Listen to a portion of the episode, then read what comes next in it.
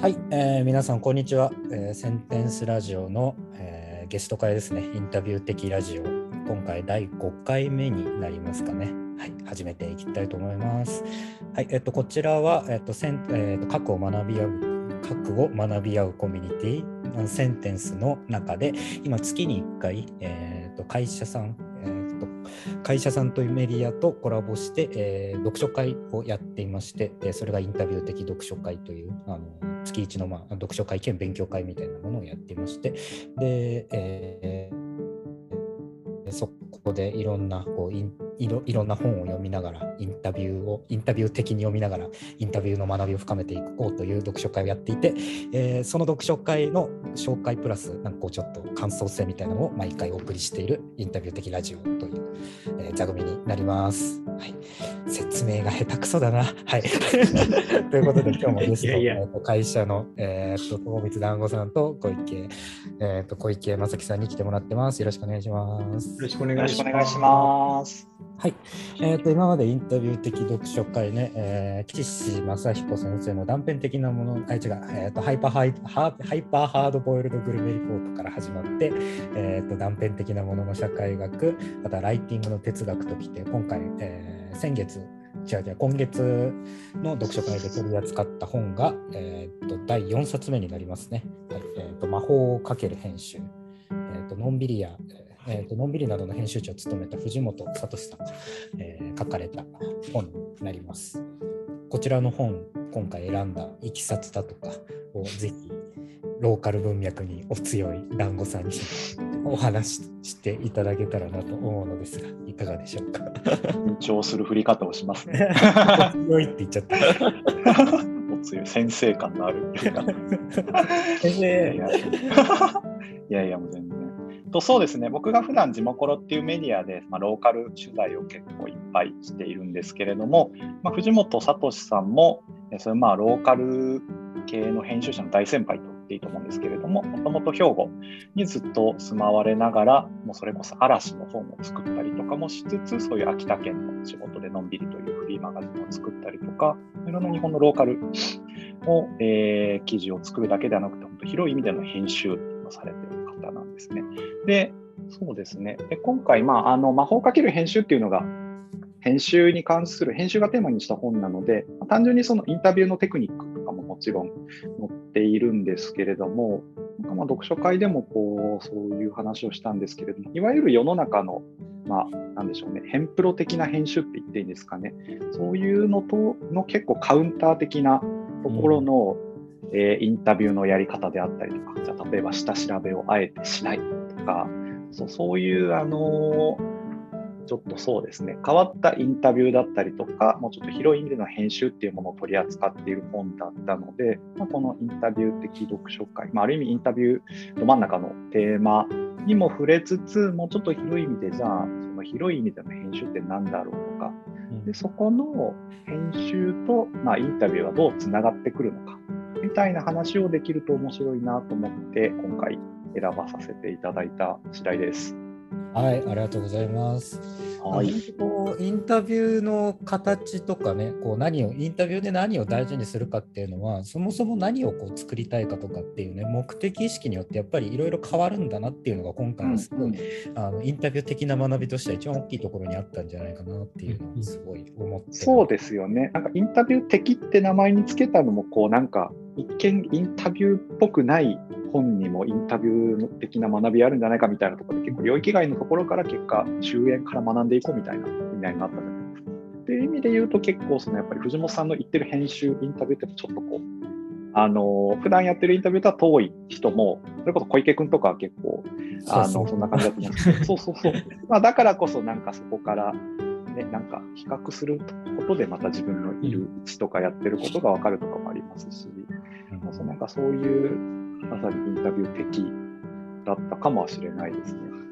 なんか結構、小池君の感想とかやっぱ面白かったですね。あめちゃめちゃ良かったそうみん今ここでしかも一人じゃなくてみんなとみんなで一緒に読めてよかったっていう感想すごく良かった。そうですね。なんか、あの、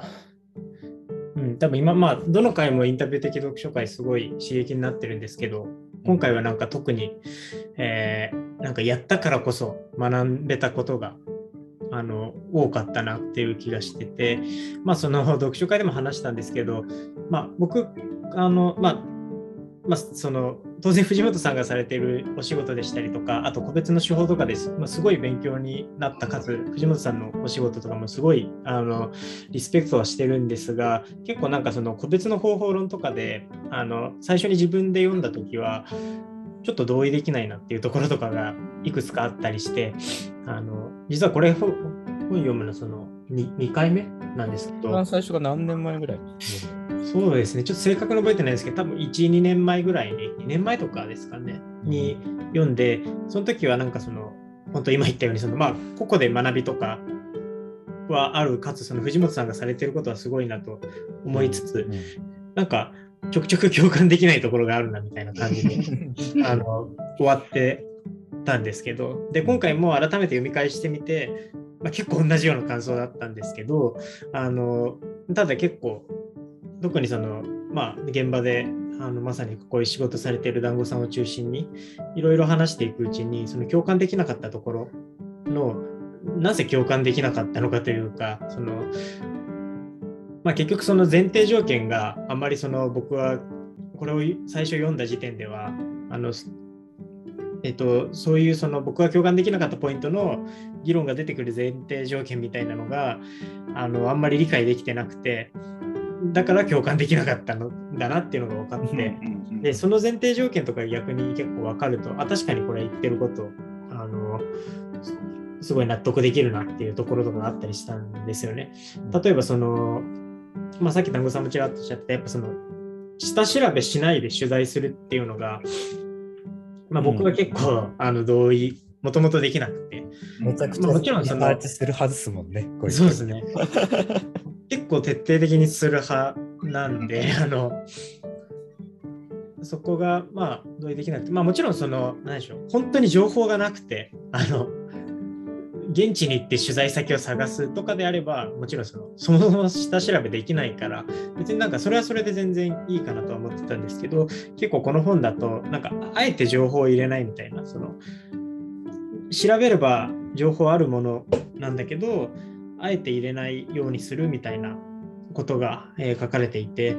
なんかそれは結構僕的にはあんまり納得できなかったんですけど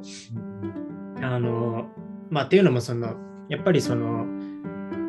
なんかその場でアドリブで話聞くとかだとあのなんかすでにもういっぱい出てる情報とかあのを改めて聞,、聞いただけで終わっちゃうリスクとかその、まあ、わざわざ取材しに行ったからこそ取れる情報が取れないんじゃないかっていうような僕は結構懸念があって、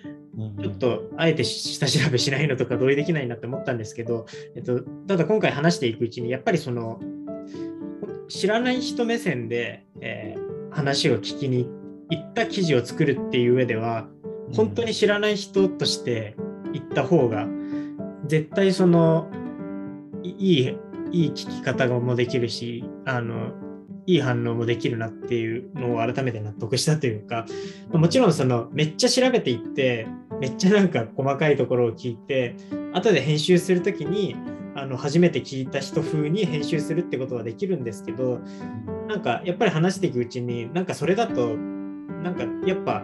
本当に知らない状態で言ってそれをそのまま文字にした時のようななんか鮮度とかライブ感とかは多分出ないんじゃないかなっていう考えに僕が結構この読書会を通じて変わっていって。だからそのそうですねそこはやっぱりすごい学びとして大きかったなって思いました。いやね書いてあったけどそのなんか現場で藤本さんが見ててもこういやその質問はさすがに使わないだろうって思ってたところ、うん、後でこう見てみたらいやここめっちゃいいじゃんってなって使ったみたいなこととかもあって。ああなんか多分そういうのはこうあの今言ったようなやり方じゃないとなかなか生まれないんだろうなっていう、うん、そんなこと絶対聞かないよなっていうこと、やっぱ知らないからこそなんかポロッと聞いちゃったりとかっていう、塩梅は難しいんですけどね。いや、なんか相手からしたら、相手からしたらもしかしたらその話またすんのかみたいな。まあそうですね、もちろん。リスクもあるから。うん、そうそうそう。ね、だから、あでもあれですね、なんかライターがこう知りすぎるちゃうことのなんかね難しさはあってやっぱり読者まあ読者がどういうメディアかにもよるんですけどじゃあ全然なんかあの前提知識のない読者が読むことが多いメディアであればやっぱりそこのライターが知りすぎてることって結構邪魔になっちゃうっていうことは、それ特に書くときとか、地元は結構それを普段から意識することが多くて、そうそうそうそう。だからね、本当メディアによっても違うんですが、うん、なんかそういうあれですよね、本当知らない文化に触れるみたいな。ところができたのも、だから今回の読書会の面白いとこだったなっていうか、本当ね、読書会やってやる意味みたいなところはありますよね。うん、うん、そうですね。他の人がどう感じてどう受け取ったのかっていうので。うんうんうん。なんか結構そう一人で読んでるとあのまあもちろんなんか本当にその本を何かの資料に使うとか取材準備とかであればその共感できなくても頑張って読むんですけどなんかその普通にあの普通に読んでるとなんか普通に一人で読んでる時にあんま共感できないところがあると結構そのなんか自分で、なんだろうな、それを本気で理解しに行くモチベがあんまり湧かない。なんだろう、難しくてわからないとかだったらまたちょっと違うんですけど、なんか別にその言ってることはわかるんだけど、自分は共感できないなみたいな時って、あの、一人で読んでると、なんか、あ、はい、あ、この人は考え方が違うんだって思って、それでなんか割と僕は乗っけちゃう癖があるというか、かつまあなんかそのこの取材術とかって結構そのまあ流派があるというかその調べない派の人って一定数いるじゃないですか。あのので、あそういう人ねみたいな感じで、なんか、あの、そのボックスに入れて、もうなんか、のけちゃってたんですけど、ただやっぱり、そのままだと、やっぱ今言ったような学びは絶対に得られなかったので、それをやっぱ人と読んだからこそ本当に得られた学びだなって思って改めてやっぱ人と一緒に読むことのなんか意味とかをすごい身をもって感じました。ですよね。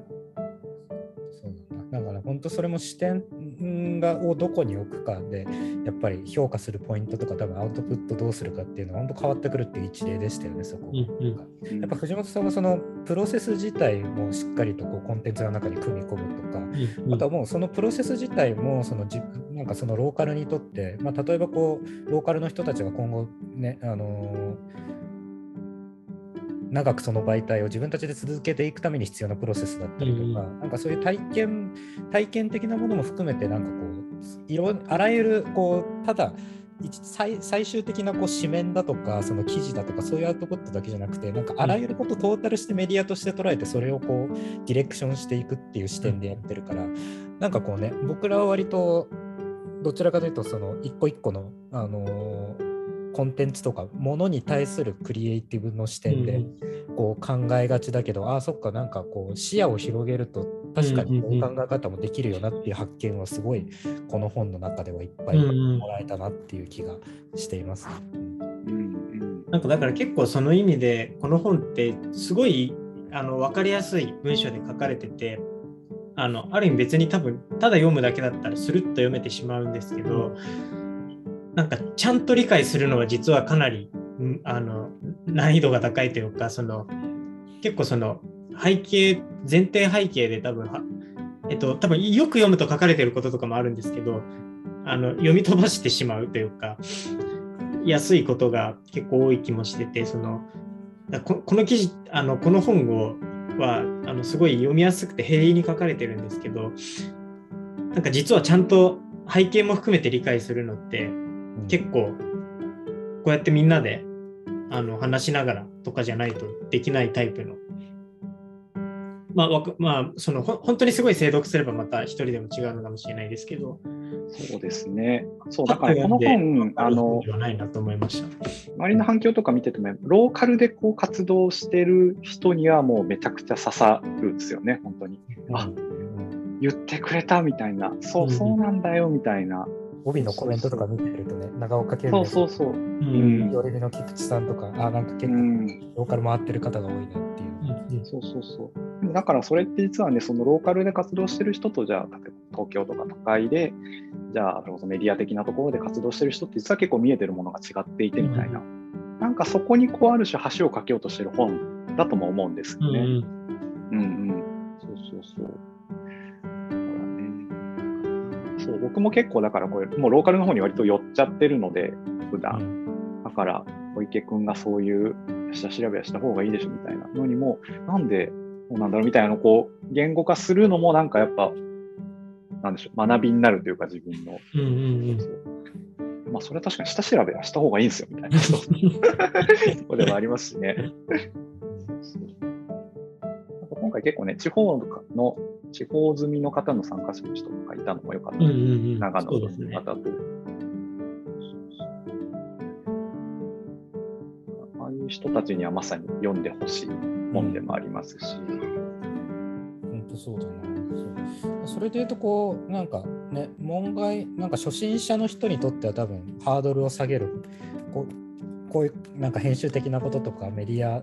を作るみたいなところのハードルを下げる入門書になるし中級者が読むと今日その背景を想像しながらあなんかこうその辺をバランスとってやっていかないとねとかこう勝手にこういろんなこう深読みをしながら学習できるコンテンツとしてもなんか価値もあって、なんかこう読み手によって読み手のステータスとかフェーズによってなんかいろんな読み方ができるっていう意味ではとっても素晴らしい本だなって思いました。ぱりそのビジョンの話が結構自分的にはかなり今読んでよかったなっていうところですね。究極のメディアはあなあなた自身ですとかっていう言葉そう。やっぱ編集とは何かみたいな話の時になんかそこにビジョンがないとやっぱりいい編集は起きないというか、うん、だから編集をツールにしちゃダメっていう話じゃないですか。何かと何かを掛け合わせるっていうことがある種編集であるけれどもそこにじゃあそれの先にこう作りたい世界であったりとか、伝えたいものっていうようなビジョンがないと、うん、まあなんかそこそれは本当に編集にはならないし、ね、結局その作ること自体が目的になっちゃいけない。うん、その作ってどうしたかそう何のために作ってるんだっけどういう未来にこうたどり着きたいからこれ作るんだっけっていうね、うん、そこを大事にしましょうっていうのがこう一貫して藤本さんおっしゃってるところだなっていうのはすごい感じましたね。でそれってだからまあ我々、まあ、ライターやってますけどそのライターとしてじゃあ自分がどうやっていきたいかみたいなこともあるし直結するなと思っていて、うん、なんかまあ編集者でもそうなんですけど自分がどうなりたいかみたいなどういうものを作っていきたいかのビジョンがないとやっぱりしんどくなるよなっていう、ん、この話にねめっちゃつながるし。そう。まあ、でもね、まあ、ビジョンは多分全然変わってきますし、うん、そうですね。そうあとまああれじゃないですか、普段の仕事とか目の前の仕事とか生活に飲まれるとやっぱりそういうビジョンとかをちょっとちょっと脇に置きがちというか忘れがちじゃないですか。前のものを片付けることに神経がいっちゃうけれどもやっぱちょいちょい立ち止まってビジョン考えないとなっていうになりますよね。ねちょっと年末年始でゆっくり考えたいなって思ってます、そうそうですよね。これから多分師走でさらにこう ビジョンとかじゃねえからみたいにこう一回なっていくと思う。目の前のこと終わらせないと、ね、やっぱなっちゃうから。ね、そうなんですよ。もうね、永遠の追いかけっこみたいなね。そうですよね。でも目の前をただただこう日々を必死に生きていくことも尊い。そう。それで尊いか、うん、たまにはこうちょっと先を見渡すっていうのも自分にとって必要ですよね。うん、やっぱ両方ないとダメですよね。だからビビジョンだけ語ってて、目の前のことがおろそかになったら、まあ、本末転倒ですし、けどやっぱ逆も当然しかりですし、なんかその行き来をちゃんと、まあ、もちろんだからそのフェーズによって、忙しい時はやっぱビジョンを生むより目の前のことが、うん、あのね、あのメインになっちゃいますし、うん、ただなんかたまにはその定期的にそのビジョンみたいなのをちゃんとメンテナンスするというか、うんうん考え直す場とかは、なんかその、そうですね、だからそこの行き来が結構大切なんじゃないかなみたいな。そうですね。まあ、このタイプもありますしね、もうなんか常にビジョンがちゃんと見えてる人もいるじゃないですか。うん、そうですね。うん、そうそうそう。なんか自分が結構そうじゃないかなっていうのがありますね。あの、ちょっとキモいこと言ってもいいですか？はい。なんすか？キモいこといことって、いや、なんか僕、あの、ミスチルの、あの、彩りっていう曲があるんですけど、うんうん。ご存知です？かはい。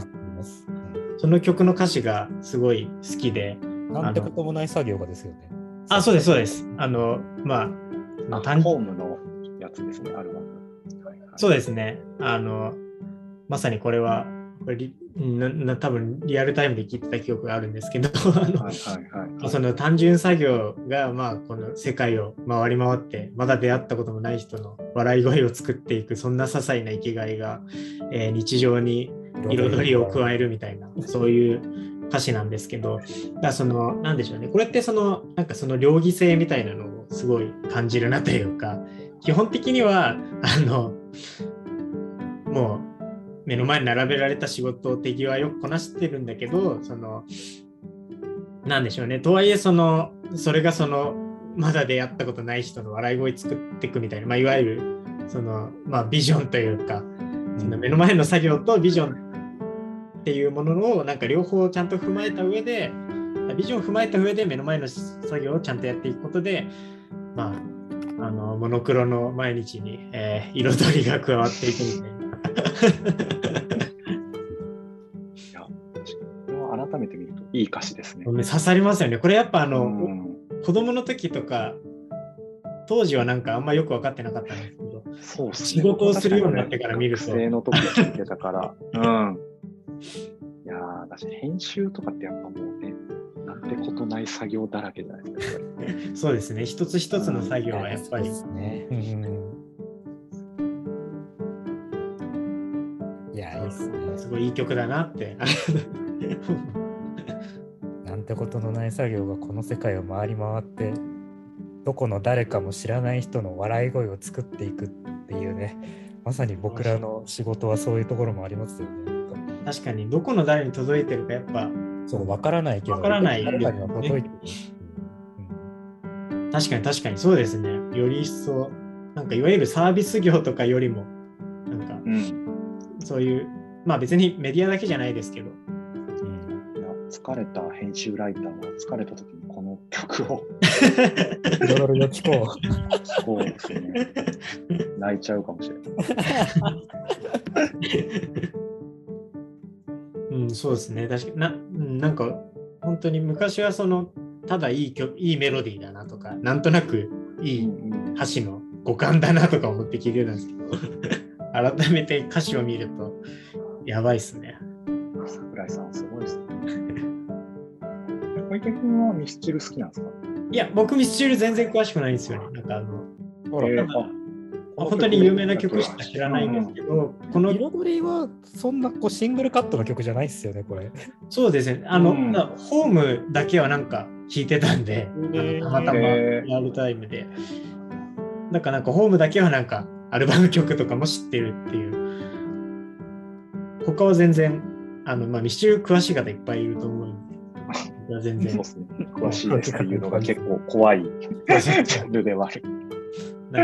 逆にこう、有名すぎて好きだっていう話しにくいアーティストいますよね、こういう。うん、確かに。なんだろう。ビーズとかも多分そうじゃないですか。け警察がいそうな感じがするんで。おこっちに入ってくるのかいみたいな。こそうそう確かにそう。まあけどだから逆に僕ミスチルはもう僕は門外漢ですっていうスタンスであの入れるんでプレッシャーなく話があのできる。そうですね。結構ライター編集とかそれありますよね。詳しいですっていうのは結構ね、いやー、ーハードル。それを仕事にしますみたいな宣言にもあるしなるじゃないですか。うんうん。じゃあ、あじゃあミスチル詳しいんだ、じゃあちょっとこの桜井さんのインタビュー記事やってよって言われたときに当たるやっていう。詳しいですっていうハードルの高さやばいですね。ね、でもなんか、一方でこう、ちゃんと好きは言っていった方がいい、うんそうですね。あるじゃないですか。そうそう。僕最近まさにもうちょっとツイッターとかでちゃんとその読んでる本とか好きなものうんまあ、ちゃんと言っていこうっていうのはちょうど思ってるところで、うん、結構なんか分けちゃうんですよね、プライ、なんか、プライベートというか、僕もともと SF 小説とか、まあ、漫画とかも結構好きなんですけど、そういうの読んでるんですけど、あんま友光団子のツイッターでは書いてなくて、うんなんか、勝手にブランディングしてるというか、まあ、書かなくて。もいや、わかりますよ。うん。ハードル高いですよね。あの僕もできるだけいいものはつぶやこうって思ってるんですけど、うん私結構なんだろう、それが回り回っていい縁になってるのも実感として多いんですけど、とはいえ、怖いですよね。態度表明みたいな感じになっちゃうんそう、あと、僕は一個ちょっと呪いみたいになってるのは、あの大学の時のゼミの先生が、あの結構批評と文芸のゼミだったんですけど、当時あんな、なんだっけ、その時 Amazon レビューのこと言ってたのかな？なんか Amazon レビューなんかで本を、一冊の本を語れるわけがないみたいなことを言ってて、まあ、それはそうなんですよ。批評とかそういうう。レベルな話で言うと、それは無理だけど、そんなこと言ったらもう Twitter の140字とかもっと無理だみたいな。のがあって、僕は結構本のことをつぶやこうとすると、その先生の言葉が脳裏をよぎっていつもこう 手が止まるみたいなのはありますけど、まあ、ちょっとそこはもう分けていかないとなっていうのもありますね。ちょっと話それるんですけど、Amazon レビュー、まあ基本的にはだから、なんか割ともう読んでもないのにディスるみたいな結構ありますけど、たまにやばいクオリティのありません？なんか。いやいや、うんありますよね。そう すごい長くてクリティカルでな批評、もうなんかこれで批評記事出せるでしょみたいな。うん、いや私なんかその Amazon レビューはもっと前じゃないですか前からあってその後やっぱ Twitter とかで出ての感想とかが出てきた今見ると Amazon レビューの方がもっとなんか信頼できるというあかはいはい。結構だから結構 Amazon で本買うとき見ますねレビューやっぱり。あ僕も見ます、見ます。うんしかもそれ結構匿名アカウントだったりして、この人は何のモチベーションでこれをやってくれてるんだ。いや、すごいありがたいんですけどし。びれますうん北米で熱いの書いてるの見つけるとしびれます。そうっすよそうでね。すね。なんだどっか転載したいって思うぐらいのクオリティの。だって今や多分 SNS とかで感想を書く方が多分ハードル全然低いじゃないですか。うんだからもう Amazon レビューをわざわざ書こうっていうのはなんか何かしらのある程度のモチベーションがないと多分できなくて、うんそれがもう本当まあね、ディスの方向なのか、じゃあそうじゃない場合のちゃんとね、熱い思いをあった人がうん書いている気がしますね。食べログ文学とか、まあそういう。あそうそうちょそうっすよね文学もありますしね。なんかあ、確かに。そう、だからちゃんと好きなものを書いた文章ってやっぱめちゃくちゃいいんですよ。だからあの、オタクの人が推しについて書く文章がめちゃくちゃ好きで、ちょいちょいあるじゃないですか。うんうんあの文章やっぱいいっすよね。あいいですよね。なんかけど、その意味では、まあ、ツイッターもやっぱそのもちろんいろいろあるとは思うんですけど、なんか、しなんかツイッターでやっぱ批判とか書くのって結構むさすがに限界あるし、むずいなって気もするんですけど、うんうんなんか好きなものを好きっていうメディアとしては、まあ、まだ一定機能するんじゃないかなっていう気が。そうっすね。あとそうだ、確かにまあ、それツイッターでよくまあ炎上というか論争になるのも、まあ、あのツイッターはそもそも批評できるメディアではないですからね。うん、そうですね。場所ではないというか。うん。ブログとかならまあ、まだその、ちゃんうんと議論はできる気がしますけど。そうそうそうそうそう。結局なんかもう言葉尻のし、ね、なんかつかみ合いになっちゃうんですよね。そうですね。うんでもやっぱ好きなもの好きっていうだけなら、なんか、ある意味なんかそれ引用リツイートされても、まあみんな結構好き勝手引用リツイートされても別に、まあそんな悪い気はしないじゃないですか。うんうんうん。この本良かったっていうので、なんか。ああ、そうですね。別にその、もう叫びぐらいでもいいわけですね。そうですねや。ばいぐらい何かと比較ししたりしない限り好きという好きなものを好きとだけ言うことで、うんうんこう世の中悪くなることはきっとないはずなんですよ。うんうんるの分かってるんですけどね、なかなかなんかこう、そうですよねそういうでもあるのかもしれないですね。いやでもやっぱり前よりやっぱ記事とかもシェアされづらくなってるんですよね。うんでそれっていろいろな要因は絶対あるんですけど、なんかそういう SNS で単純にこれ面白いとか言うのもちょっとこうんうハードルが上がっている感は、まあ僕もだからその編集とか置いといて一一一般人としてもなんかありますね、やっぱ。うんうんまあやっぱ結局、まあこれは別にい、なんだろう、別にそれがいい悪いとかってより、なんか客観的な事実として、結構まあ、ツイッターがもうビジネスのツールとしての側面が強くなってて、まあ僕も結局基本ビジネスのツールとしてしかは基本的には使ってないので、はいはいはい。なんかそういう空間で私的に好きとかを発信するのってやっぱやりづらさありますよね。ああ、そうですね。だから我々がこういう仕事をしちゃってるからっていうのはまあありますよね。うんまあけど一方でなんか、そうですね、あの、まあ、なんか良かった、特に記事、ウェブの記事とかはできるだけシェアするようにはしてますけどね、その、単純に自分がされた時に作り手目線って嬉しいから、そうですよね。もうウェブ編集者にとってシェアほど嬉しいものはないですそうそうなんですよね、そう。うんめっちゃエゴ無サします言でも、無言でもいいですよ、もう。本当に。シェアは救いですね。確かに、自分ももっとしないとな。そう、とはいえまあ、そうですね、それこそ忙しくなってきたりすると、なんかそういうの優先度とか下がってきちゃうんで、ちょっと、おろそかになっちゃうんですけど。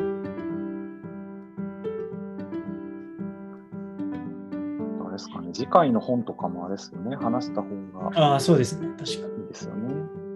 あでもなんか、うん。前話してて、なんか一冊上がってなかったでしたっけ？何冊か上がってたそうっすよね。なんだった。気はしますけど。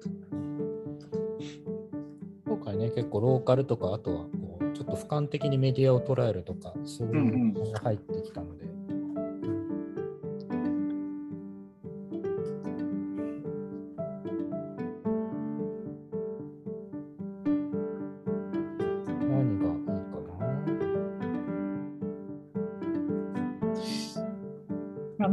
なんかね、魔法をかける編集ともう一冊上がってた記憶が。いくつか、ああれですよね、あの、石戸さんのニュースの未来と、はいはいはいはい。あとなんだ。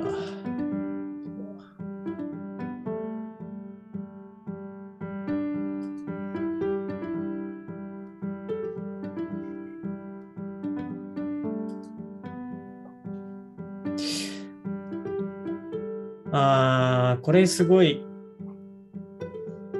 難しい問題かつその僕結構思いがあるところなんですけどな。うん今回じゃなくてもいいんですけど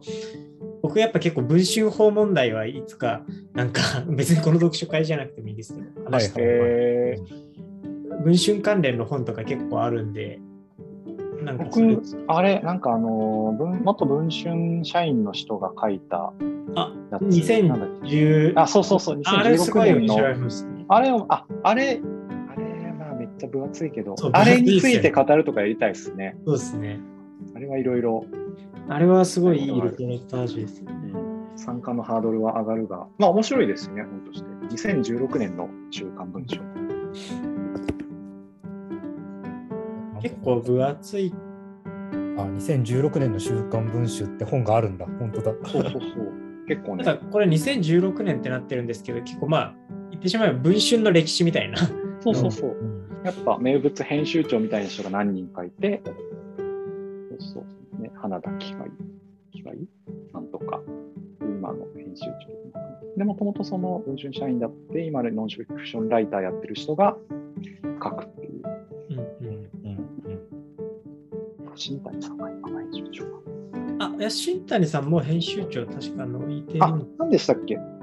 なんかもっと偉くなってるはずです。確かはい。あ、そっか、もっとあの、全般かデジタル戦略みたいなところも含めて。そうです。まあ、ただもちろんそうですね。ここ数年のやっぱ文春といえば、うんうん。あのまあ、ゲス不倫をはじめ、やっぱ新谷体制下の、確かに、12月、年末にこの週刊文春やるのいいっすね。うんなんか、うん、年末まとめ感がある。そうですね。確かそですね。確かに、あと文春、文春について考えるっていうのは、取材のスタンスについて考えることで、そう、なんか、ジャーナリズムについてはちょっとやりたいですよねっていうの言ってましたもんね。そうそうそう。そうですね。あとやっぱ文春がその面白いの面白いっていうかそのについて話すと面白そうなので文春ってその、まあ、この本とかにも書いてあるんですけどジャーナリズムって言ってないっていうか自分たちはジャーナリズムじゃないっていう断言してるの。そうなんだ。え、僕、文芸春秋受けた時面接でジャーナリズムについてどう思うか聞かれました？あけど多分少なくともうん。も会社としてか。あそうですね。かつあの新谷さんはそう言ってます、はいはい。えっと、あ正義のためにやってるんじゃなくてただお面白いことをやってるだけ。まあそれが結果としてえっとジャーナリズム的にきあの政治家の失墜につながったりすることもある。あ。かつそのある意味取材の姿勢としては結構ジャーナリズムに通ずるところもあるというかそのうん忖度せずに親しき中にもスキャンダルっていう言葉が有名ですけど。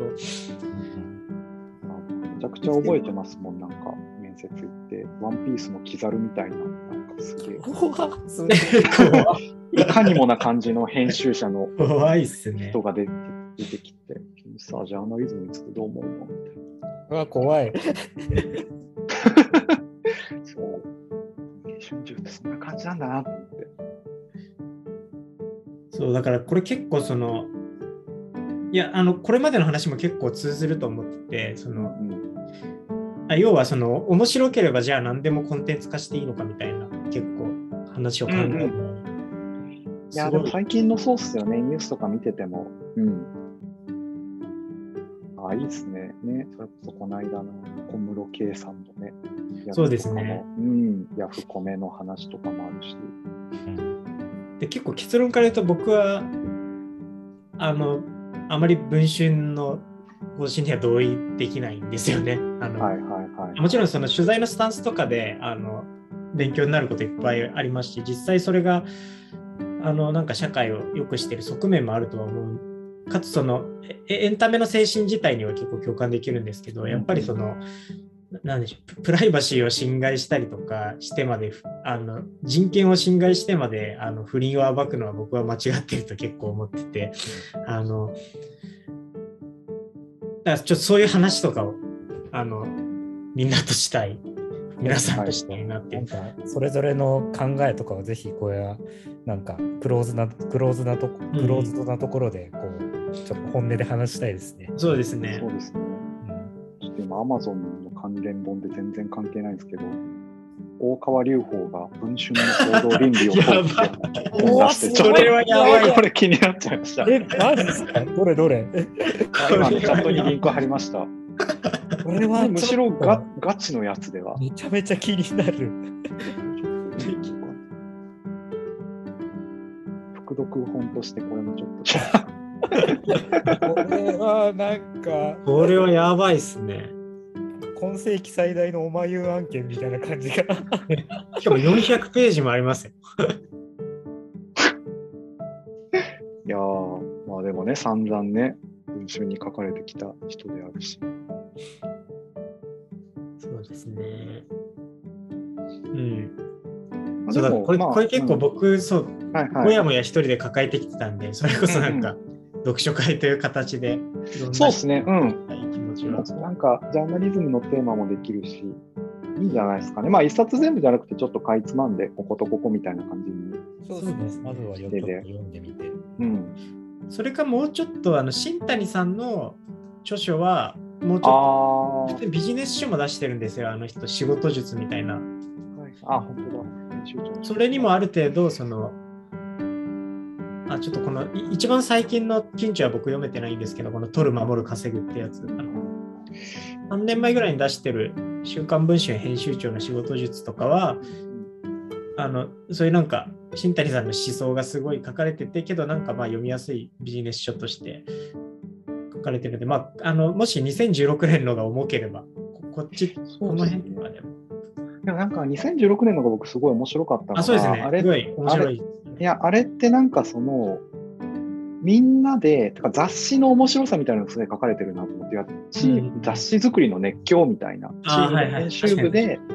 あの、一つのものを作っていく熱狂みたいなのがすごい書かれてて、やっぱそこと、ああいう文春的な、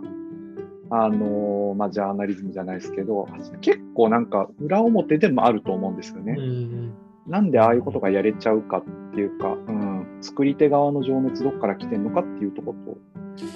なんかいや、けどせっかく、くみんなで読むんで、やっぱ、うん。こっちうん2016年の方、そのあ、行きましょう。うん、行きましょう。いや、あれ面白いんで。新、谷さんの方は多分一人でも読みやすいので、うんうん、そうですね、なんかいろんなこういう面から機会でもないとなかなかね、読みにくそうなところ。どこがいいんだろういやけどやっぱすごい熱とかも感じますよね。そうそうそう。雑誌作りを。な。すごい、もうアドレナリン出てる状態ですごいやってんだろうなみたいな。なんかそう、無理やりつなげると、やっぱウェブの編集とかでもうちょっとああいうチームみたいなもの、編集部みたいなうん。チームとかってもうちょっとなんかこう、言ったらあんまないので、うんうんかもうちょっと、ああいうものが入ってくると面白いよなっていうのは思うんですよね。うん。そういうのなんかうん。確かにそのへ編集部編集部論みたいな話とかもしても、そうそうそう。結局編集って別に一人でね、記事作うんでるものというよりか、やっぱチームで作るものでもあるので、なんかうんうん。ウェブメインでしてる人とかにウェブ読んでもらう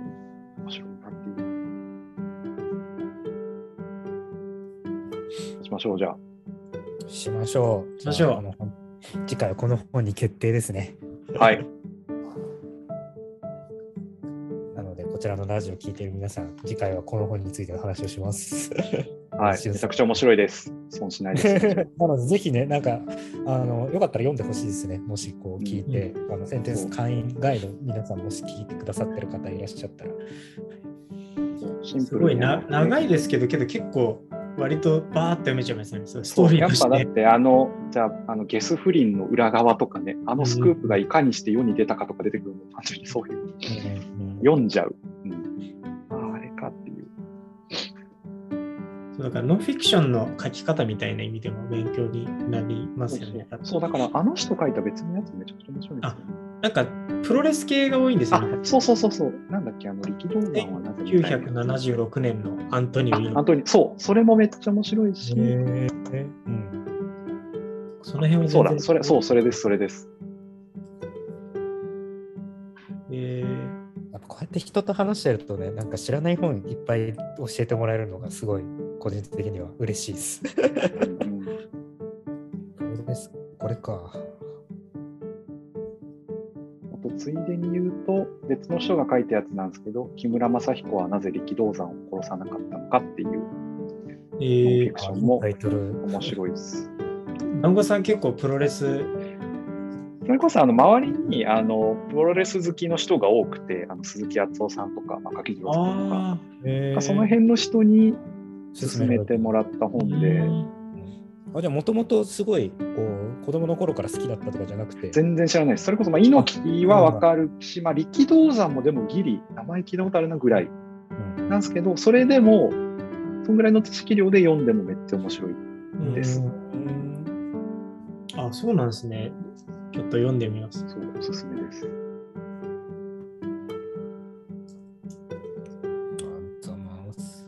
してもちろんね、はい今回読書会で扱った魔法をかける編集読まれてない方はぜひ読んでみてほしいですね。そうですね、はい。あれ、南尾さん、そろそろ最後になると思うあの終わりにおしまいにしようと思うんですけど、なんかイベントの告知とかありました？もしかして。藤本さんとね、あの喋る。あれってもおーああ、いや、えっとね、あれは僕は見学で、う、そっか、見学か。そうえっとね、いつかな、でもちょっとね、日程がわかんないんで、またあのはい何かしらで、そう、あの藤本さんと柿次郎さんと、外こと編集長の指し手さんが、あの群馬県のメディアで、えっと、トークが配信、動画配信プラス記事も出るみたいなやつがあって、うんそれも結構魔法かける編集を読んで、それ聞くったらさらに面白いやつですね。ね、外こと編集長風の風のリーダーと、ここの藤本さんっていうこうローカル文脈語るにはもうなんかすごい、ハイパー強強な人たちのトーク聞くのってすごい楽しそうですよね。うんそれもちょっとなんか、センテンさんの Slack とか何かしらで、あ、ぜひぜひ。はい、告知します。ということで次回の読書会も楽しみですねという話ができたところで今日ははいしたいと思います。はい。人とも、えーお付き合いいただきどうもありがとうございました。ありがとうございまし。たた。次回もよろしくお願いします。よろしくお願いしますはい